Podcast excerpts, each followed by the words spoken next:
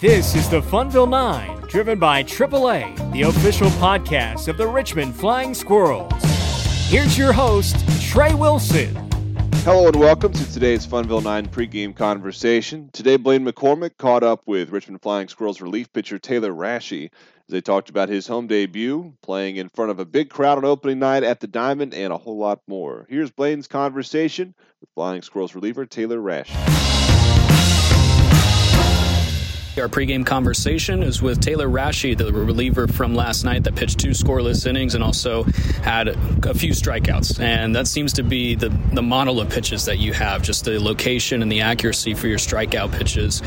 You know, what is it like having that and coming in in a big spot and then completing the inning with a strikeout? Um, it's nice. I've never been a guy that's thrown very hard, so I had to figure out a, pretty early on that I need to throw the ball where I want to throw the ball. Um, and I mean, coming into that spot last night, uh, I mean, it was electric. Haven't really thrown in front of that many fans before, so that was cool. And then got myself in a little bit of trouble in that second inning, but you know, found a way to dig through that and get a couple strikeouts to help help myself out. Tossing back to what you said earlier about the fan experience here, we had a 9,810 fans here last night. I mean, the atmosphere. You mentioned you might not have thrown in front of a big crowd like that. What was that like for you to experience?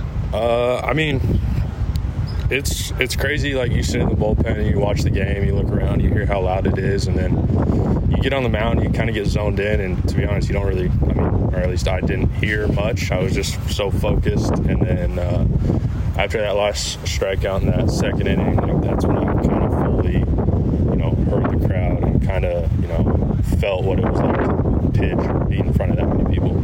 Talking about that second inning, you gave up two walks early, but then came back with two strikeouts to end that inning. I, I, bet that just had to create a lot of confidence for you going forward. And what was it like going back to the dugout and talking with Paul about it? Yeah, for sure. I mean, it does create a lot of confidence. It uh, mound visit kind of you know helped slow me down. I think I was just getting a little bit too caught up, and then when we, when we came in the dugout, you know, it was, it was great to you know hear the good things I did, and it was you know nice to hear the bad things I did too, just so I can learn from it. But I think overall, it was just you know taking a deep breath, realizing what I was doing wrong pitch to pitch, and being able to know it's still early in this season. We're talking with Taylor Rashi here on our pregame warm up driven by AAA. Still early in the season, but working with Paul Oseguera and Dennis Pelfrey, what has that been like in Double A? It's great. Uh, I had Pelf last year, so we have a pretty good relationship. Uh, O's, Paul's new. Um, for me at least, but he's great. You know, he, he provides a lot of feedback. He lets us, you know, have our freedom when we need it, but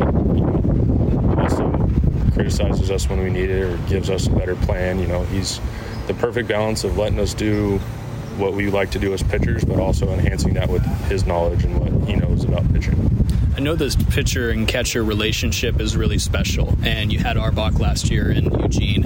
Knowing what he can do around the diamond, not only behind the plate, but in the infield, in the outfield, in the batter's box, how has that relationship blossomed from last year to this year? I mean, Brett's great. He's a uh, he's a special player, and just a I mean, from last year, to this year, he's improved so much. But I mean, it seems like every night he plays, it, he does something where I look at someone next to me and just say, "That that kid's good."